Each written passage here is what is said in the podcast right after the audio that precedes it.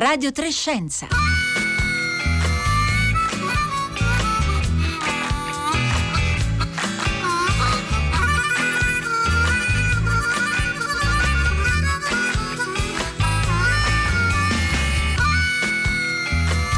Buongiorno da Marco Motta, bentornati all'ascolto di Radio Trescenza questo martedì 16 marzo, una giornata, un momento molto delicato per la campagna eh, vaccinale anti-Covid con la decisione, lo sapete bene, delle autorità regolatorie del farmaco di diversi paesi europei, tra cui Francia, Germania e il nostro paese, l'Italia, di sospendere le somministrazioni del vaccino AstraZeneca. E sin da stamattina con le telefonate delle ascoltatrici e degli ascoltatori a prima pagina, poi a tutta la città ne parla, l'apprensione, i molti interrogativi, le riflessioni hanno attraversato la mattinata di Radio 3. Ci vogliamo tornare anche qui, eh, vogliamo parlarne anche qui a Radio 3 Scienza per continuare ad approfondire eh, la comprensione da una parte dei dati eh, di cui oggi disponiamo ehm, e, e, di, e, capire anche come lavorano insomma, le agenzie regolatorie in questo, in questo, momento. E poi riflettere anche sul ruolo eh, che sta avendo la comunicazione eh, sulla, anche sulla nostra percezione eh, del rischio. Allora chiediamo naturalmente anche il vostro aiuto, la vostra partecipazione, se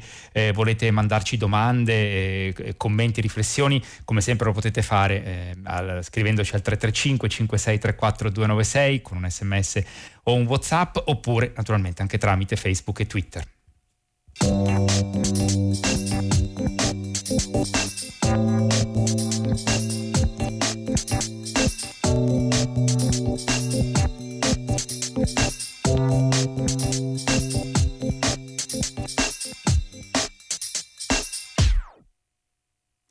Allora, dal buongiorno ai nostri due ospiti. Roberta Villa, buongiorno. Buongiorno a tutte e tutti. Grazie per essere con noi, medico e giornalista scientifica, autrice tra l'altro del libro che sarà eh, in libreria tra pochi giorni, il 25 marzo, Vaccini, mai così attesi, mai così eh, temuti. Eh, buongiorno anche ad Antonio Clavenna. Buongiorno. Grazie anche a lei per essere qui con noi a Radio Trescenza, farmacologo, a capo dell'unità di farmaco epidemiologia dell'Istituto Mario Negri eh, di Milano. Antonio Clavenna, vorrei partire proprio uh, con lei, eh, provando a ragionare mh, innanzitutto sui, eh, sui, dati generali di cui disponiamo, eh, perché lo ha ricordato anche eh, l'Associazione Italiana di Epidemiologia con un articolo su scienza in rete.it, diciamo, sappiamo che i presunti diciamo, casi avversi sotto indagine in questi giorni sono soprattutto alcuni casi di trombosi ehm, registrati nei diversi milioni ormai di vaccinati eh, col vaccino AstraZeneca eh, in territorio eh, europeo. Ehm, e allora dalle, da queste analisi emerge che addirittura eh, la, la, la, frequenza diciamo, di questi casi di trombosi sarebbe in qualche modo inferiore eh, all'atteso rispetto alla eh, popolazione generale. Mm, può aiutarci a inquadrare innanzitutto il, il, tema e come poi anche chi si occupa farmaci, di farmacovigilanza, cerca segnali anomali eh, diciamo, nella frequenza di eh, questi eventi nella popolazione dei vaccinati. Occorre tenere presente per prima cosa che si fa riferimento a casi che vengono segnalati in questo, questo particolare frangente ai sistemi nazionali di farmacovigilanza per cui sono i casi in genere che eh, destano maggiore preoccupazione al paziente cittadino e agli operatori sanitari. Quello che viene eh, effettuato è vedere se eh, queste segnalazioni in qualche modo sono inattese, inattese rispetto al tipo di evento che è stato osservato, cioè se è un evento che non è stato osservato in precedenza, che non è stato osservato nel corso degli studi clinici sul farmaco e sul vaccino, questo già può destare un'attenzione. E l'altro è la frequenza con cui questo evento viene segnalato. Se una frequenza che è eh, anomala, superiore rispetto a quello che avviene normalmente nella popolazione generale, questo può anche in questo caso destare un'attenzione e eh, richiedere un maggiore approfondimento. Per cui sono questi due aspetti, dall'alto la novità o quantomeno il fatto che è un, un evento non ancora noto o, o già, già, conosciuto con quel farmaco, quel vaccino, dall'alto è quanto frequentemente è stato segnalato nella popolazione che è stata vaccinata o che sta assumendo quel farmaco.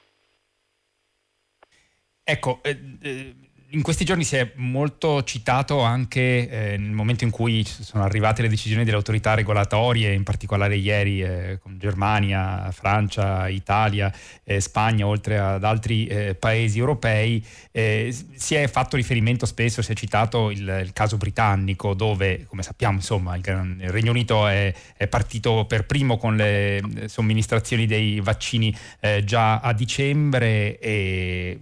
più di 10 milioni, se non vado errato, di cittadini sono stati eh, vaccinati col vaccino AstraZeneca e lì non sono stati eh, rilevati eh, diciamo, segnali anomali. È così, è corretto Antonio Clavenna?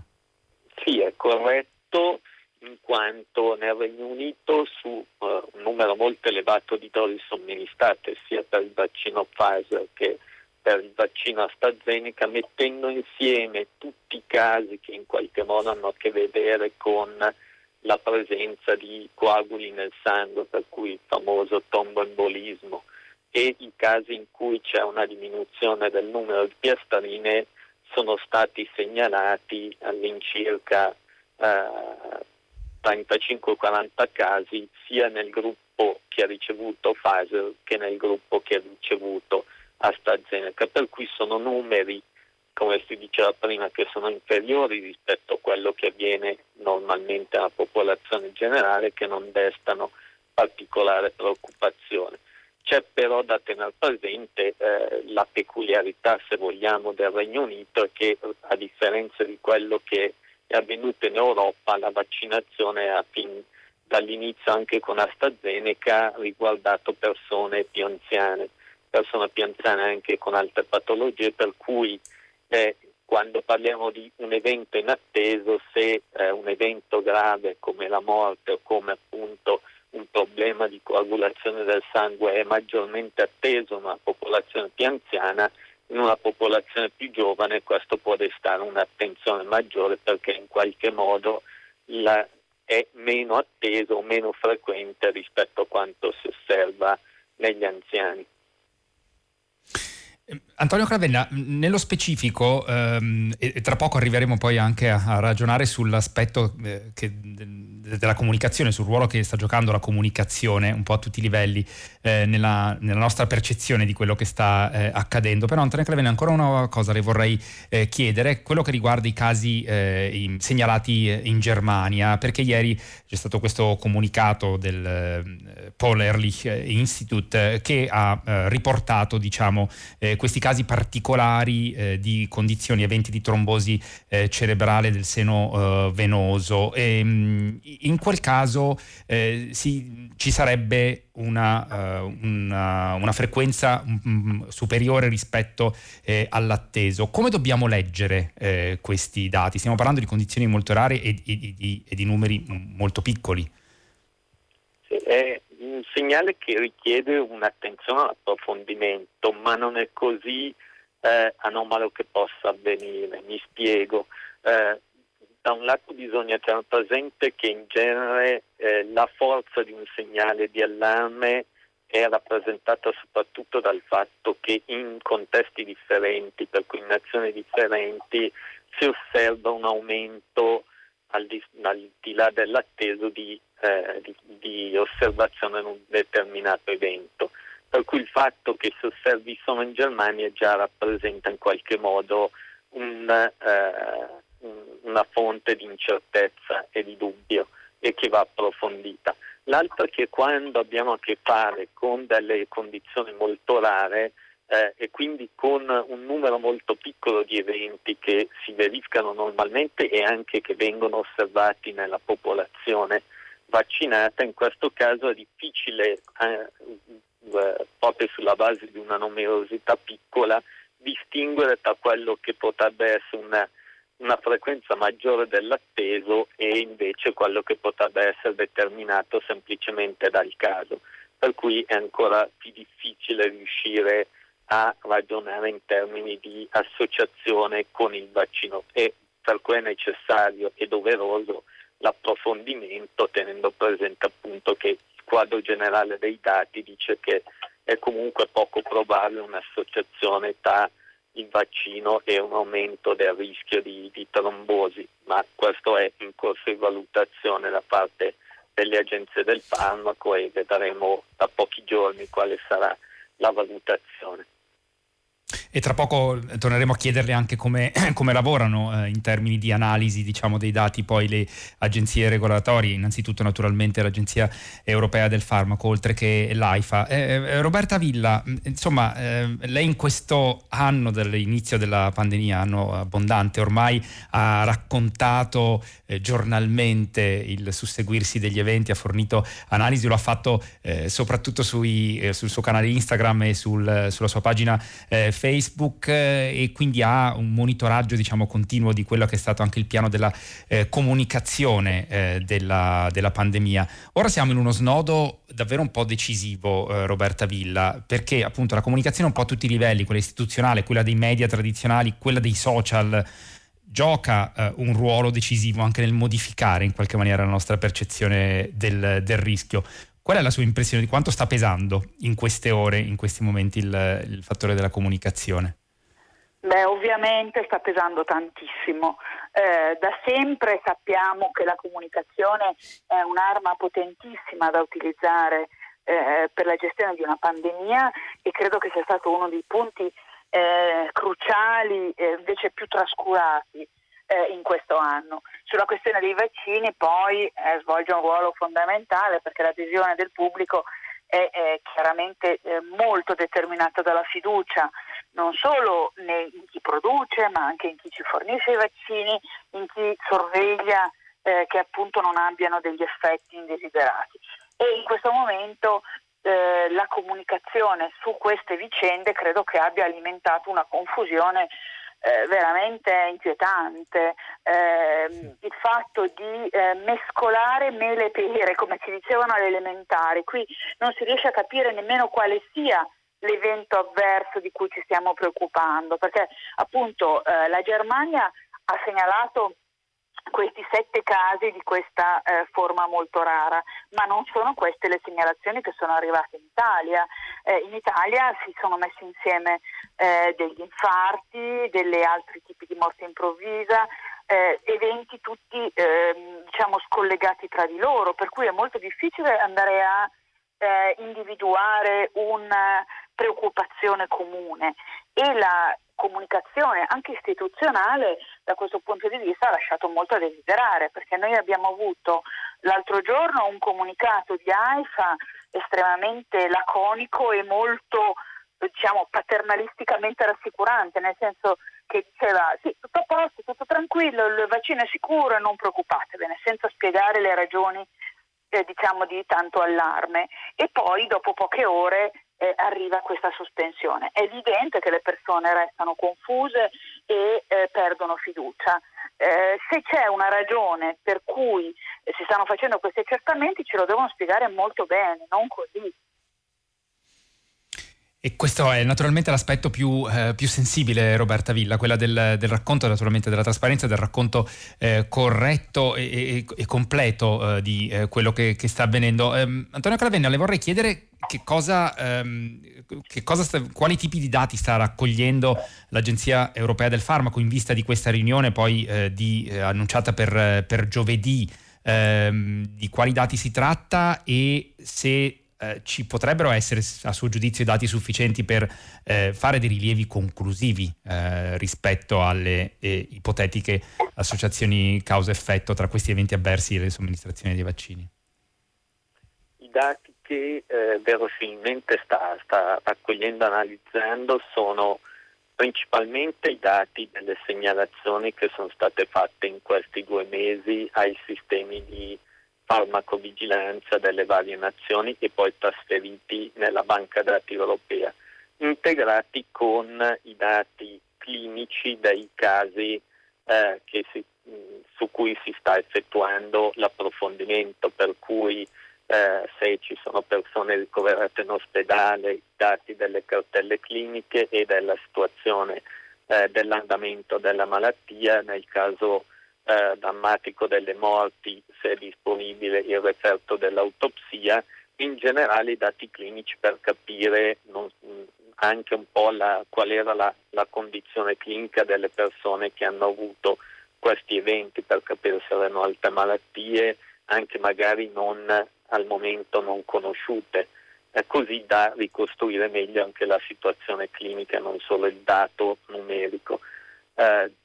di, è difficile dire adesso se eh, sono sufficienti o no, molto probabilmente sì, molto probabilmente sarà eh, possibile avere già una valutazione con un ragionevole margine di certezza rispetto alla sicurezza. Roberta Villa prima ha toccato un punto molto fondamentale che riguarda anche la valutazione da parte delle agenzie regolatorie che è definire bene i casi, di cosa si sta parlando, perché giustamente Roberta Villa diceva il rischio di creare confusione perché si tratta di eh, condizioni differenti per cui anche nel momento in cui si mettono insieme i casi e si parla di numeri occorre poi bene chiarire di cosa stiamo parlando perché un conto è avere la formazione di coaguli a livello delle, delle vene, un conto è avere invece un'embolia polmonare o una, una formazione di, di, coaguli di trombi all'interno di un'arteria del cervello, per cui occorre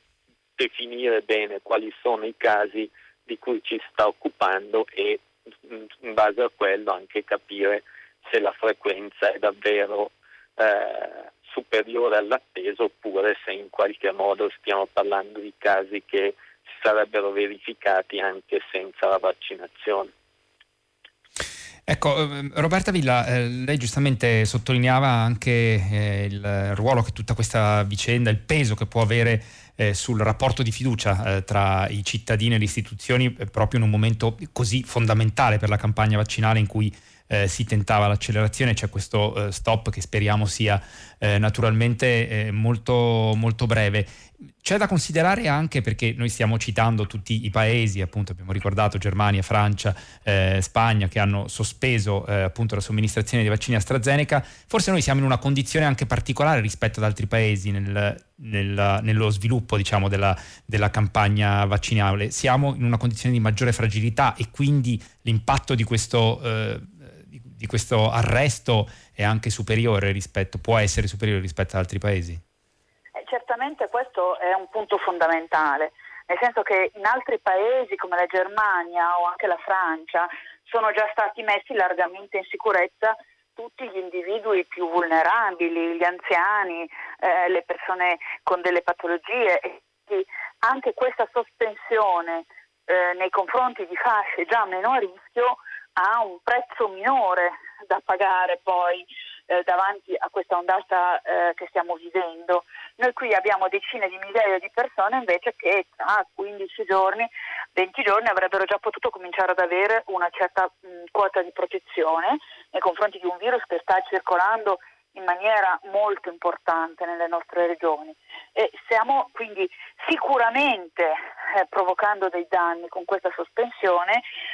per preservare un danno che invece è solo ipotetico e quindi questo è molto preoccupante. Probabilmente la Germania e la Francia l'hanno potuto fare con maggiore serenità, cioè bisogna sempre soppesare rischi e benefici specifici. Noi siamo certi che la malattia provoca trombosi, che provoca morti, eh, invece nell'altro caso eh, non lo siamo e quindi questo sicuramente è una valutazione che è diversa per la Germania e per l'Italia e bisognerebbe tenerne conto sono molte le variabili in gioco, siamo in uno scenario di, eh, di incertezza, eh, come ci ricordano i nostri eh, due ospiti, ma quello che i dati ci dicono fino adesso è che appunto eh, i sono, i benefici dei vaccini sono largamente eh, superiori eh, rispetto ai rischi. C'è una domanda che ci arriva al 335 5634 296 da Ugo, ehm, a proposito del fatto che abbiamo citato soprattutto appunto i casi di trombosi, dice non riesco a capire perché l'attenzione sul vaccino sia concentrata solo sulla trombosi. Forse era il principale dei rischi già previsti in teoria. Um, c'erano delle indicazioni di qualche natura, lo chiedo a Antonio Clavenna, che emergevano, che erano emerse dalle eh, sperimentazioni eh, cliniche del eh, vaccino AstraZeneca o degli altri eh, vaccini anti-Covid? No, eh, è uno dei motivi appunto per cui c'è questa attenzione, proprio perché è in qualche modo non atteso rispetto ai dati che sono stati raccolti finora e soprattutto rispetto ai dati della sperimentazione. Nel, nello studio clinico che è stato condotto col vaccino AstraZeneca non è emerso un, eh, non sono stati segnalati, osservati casi di, di trombosi. Occorre però considerare, ma questo vale per tutti i vaccini e per tutti i farmaci, che la sperimentazione che avviene prima della commercializzazione di un farmaco di un vaccino riguarda alcune centinaia o migliaia nel caso dei vaccini di persone, per cui è possibile evidenziare, osservare descrivere i casi che hanno una certa frequenza. Nel momento in cui un farmaco, un vaccino viene utilizzato da milioni di persone è possibile che emergano, si osservino anche degli eventi molto più rari ed è possibile che si osservino anche degli eventi che avvengono con una bassa frequenza nella popolazione generale, quindi eh, c'è la, la, possibilità o il rischio, se vogliamo chiamarlo così, che uno associ al vaccino un evento che invece una, no, non, non, è associato con un rapporto di tipo causa-effetto col vaccino, ma è solo si è manifestato perché eh, è quella la frequenza con cui avviene nella popolazione. Ehm, Roberta Villa, eh, c'è arrivato un altro messaggio al 335 5634 che cita un aspetto che, che sta tornando in queste, in queste, ore, è stato anche accennato a tutta la città, ne parla prima Floriana, dice ma non dovrebbero essere i medici di famiglia che hanno le schede sanitarie dei pazienti a dover decidere quale vaccino da somministrare? Dal punto di vista dell'adeguatezza, diciamo, del, de, dell'appropriatezza dell'uso del, dei, dei, vaccini nei pazienti, ci sono già indicazioni di questo uh, tipo? È ancora eh, prematuro eh, pensare di scegliere eh, dei determinati vaccini per classi di eh, paziente? Lo si sta già facendo nella campagna vaccinale? Eh, è un dato importante questo? Ma eh, sì, già la campagna vaccinale prevede che comunque anche le persone eh, più giovani, se hanno determinati fattori di rischio, per esempio, siano indirizzati ai vaccini mRNA eh, che garantiscono una maggiore efficacia. Lo ricordiamo, anche... sono quelli Pfizer e Moderna sostanzialmente. Esatto, anche qui, esatto, anche qui attenzione perché questa differenza di efficacia è stata molto enfatizzata nella comunicazione come se AstraZeneca fosse un vaccino di serie D. In realtà eh, non è che se uno ha un'efficacia del 95% e l'altro del 60% significa che col vaccino AstraZeneca tre, eh, 40 persone siano scoperte, è il rischio che si riduce, quindi se il rischio già è molto basso la differenza tra l'uno e l'altro diventa irrilevante. E questa è la ragione per cui si consigliano i vaccini come Pfizer e Moderna alle persone più a rischio, non perché AstraZeneca sia più pericoloso per loro e questo è un fraintendimento che è molto diffuso nella popolazione. Tantissime persone mi scrivono in questi termini. Ecco, questo andrebbe chiarito. Quindi già oggi c'è questa differenza non tanto per una questione di eh, sicurezza, ma per garantire una maggiore efficacia sulle persone che rischiano di più. Eh, io credo che in questo momento questa distinzione sia eh, già più che sufficiente, eh, mentre eh, dettagli maggiori potranno essere poi valutati in una fase successiva, non adesso che quello che conta è eh, più rapidamente possibile vaccinare tutte le persone che rischiano di più. Ecco Roberta Villa, anche sulla base del, dell'interazione molto frequente che, che, ha con le persone che seguono eh, il suo canale Instagram, la sua pagina Facebook, eh, quali sono gli interrogativi che si stanno ponendo di più in queste ore e, e quali sono le, le, le cose che eh, rassicurano o comunque consentono di mantenere eh, la, quel rapporto di fiducia che lo sappiamo è fondamentale per eh, proseguire nella campagna vaccinale nei prossimi mesi? C'è molto disorientamento perché perfino noi, come dicevo prima, non riusciamo a capire bene eh, la ragione di questo allarme, soprattutto in Italia, quindi cioè, io capisco che se c'è un segnale su una condizione anche rara, per quanto il, i vantaggi del vaccino eh, si mantengano, eh, l'agenzia eh, voglia verificare quello che succede in Germania, ma eh, da noi veramente questo segnale eh, non si capisce eh, quale sia eventi del genere non sono stati segnalati. Si parla tanto anche, per esempio, si fa molta confusione anche nel pubblico tra le condizioni emorragiche, perché si è parlato anche di questo, delle reazioni autoimmuni che possono avvenire con alcuni vaccini che riducono per esempio il numero di piastrine nel sangue. E, le due cose, cioè un eccesso di coagulazione e fenomeni emorragici, a volte si possono eh, diciamo, combinare questi due fenomeni opposti in condizioni molto gravi, no? che chiamiamo di coagulazione intravasale disseminata o DIC, ma non, è, non, sono queste le reazioni che ci stanno segnalando, quindi tutte queste teorie eh, buttate nel, sulla piazza dei social eh, in maniera indiscriminata stanno creando moltissima confusione, quindi quello che io vedo è molta confusione pienamente giustificata. Come si reagisce? Secondo me come si risponde, come si mantiene la fiducia cercando di essere il più possibile trasparenti con i dati, ripeto ancora l'appello alla messa in comunione e alla messa in trasparenza dei dati in modo che si possano verificare anche eventuali segnali e eh, la trasparenza, la serietà, il non giocare sull'emotività delle persone, quindi non soffiare sul fuoco della paura, ma nemmeno eh, diciamo, limitarsi a dei messaggi rassicuranti eh, eh, basati solo sulla fiducia a priori eh, senza spiegare le cose perché eh, anche questo è un paternalismo che non può più essere accettabile nella nostra società. E, e, quindi dopo quello che è successo, dopo i messaggi contraddittori dei giorni scorsi, io non ho apprezzato sinceramente il dottor Magrini che ieri sera in televisione ha detto bisogna avere fiducia, ma la fiducia bisogna guadagnarsela, non, non basta dire bisogna avere fiducia, bisogna in qualche modo eh, trattare i cittadini da persone adulti, responsabili, consapevoli e con rispetto verso i cittadini comunicare quello che va comunicato.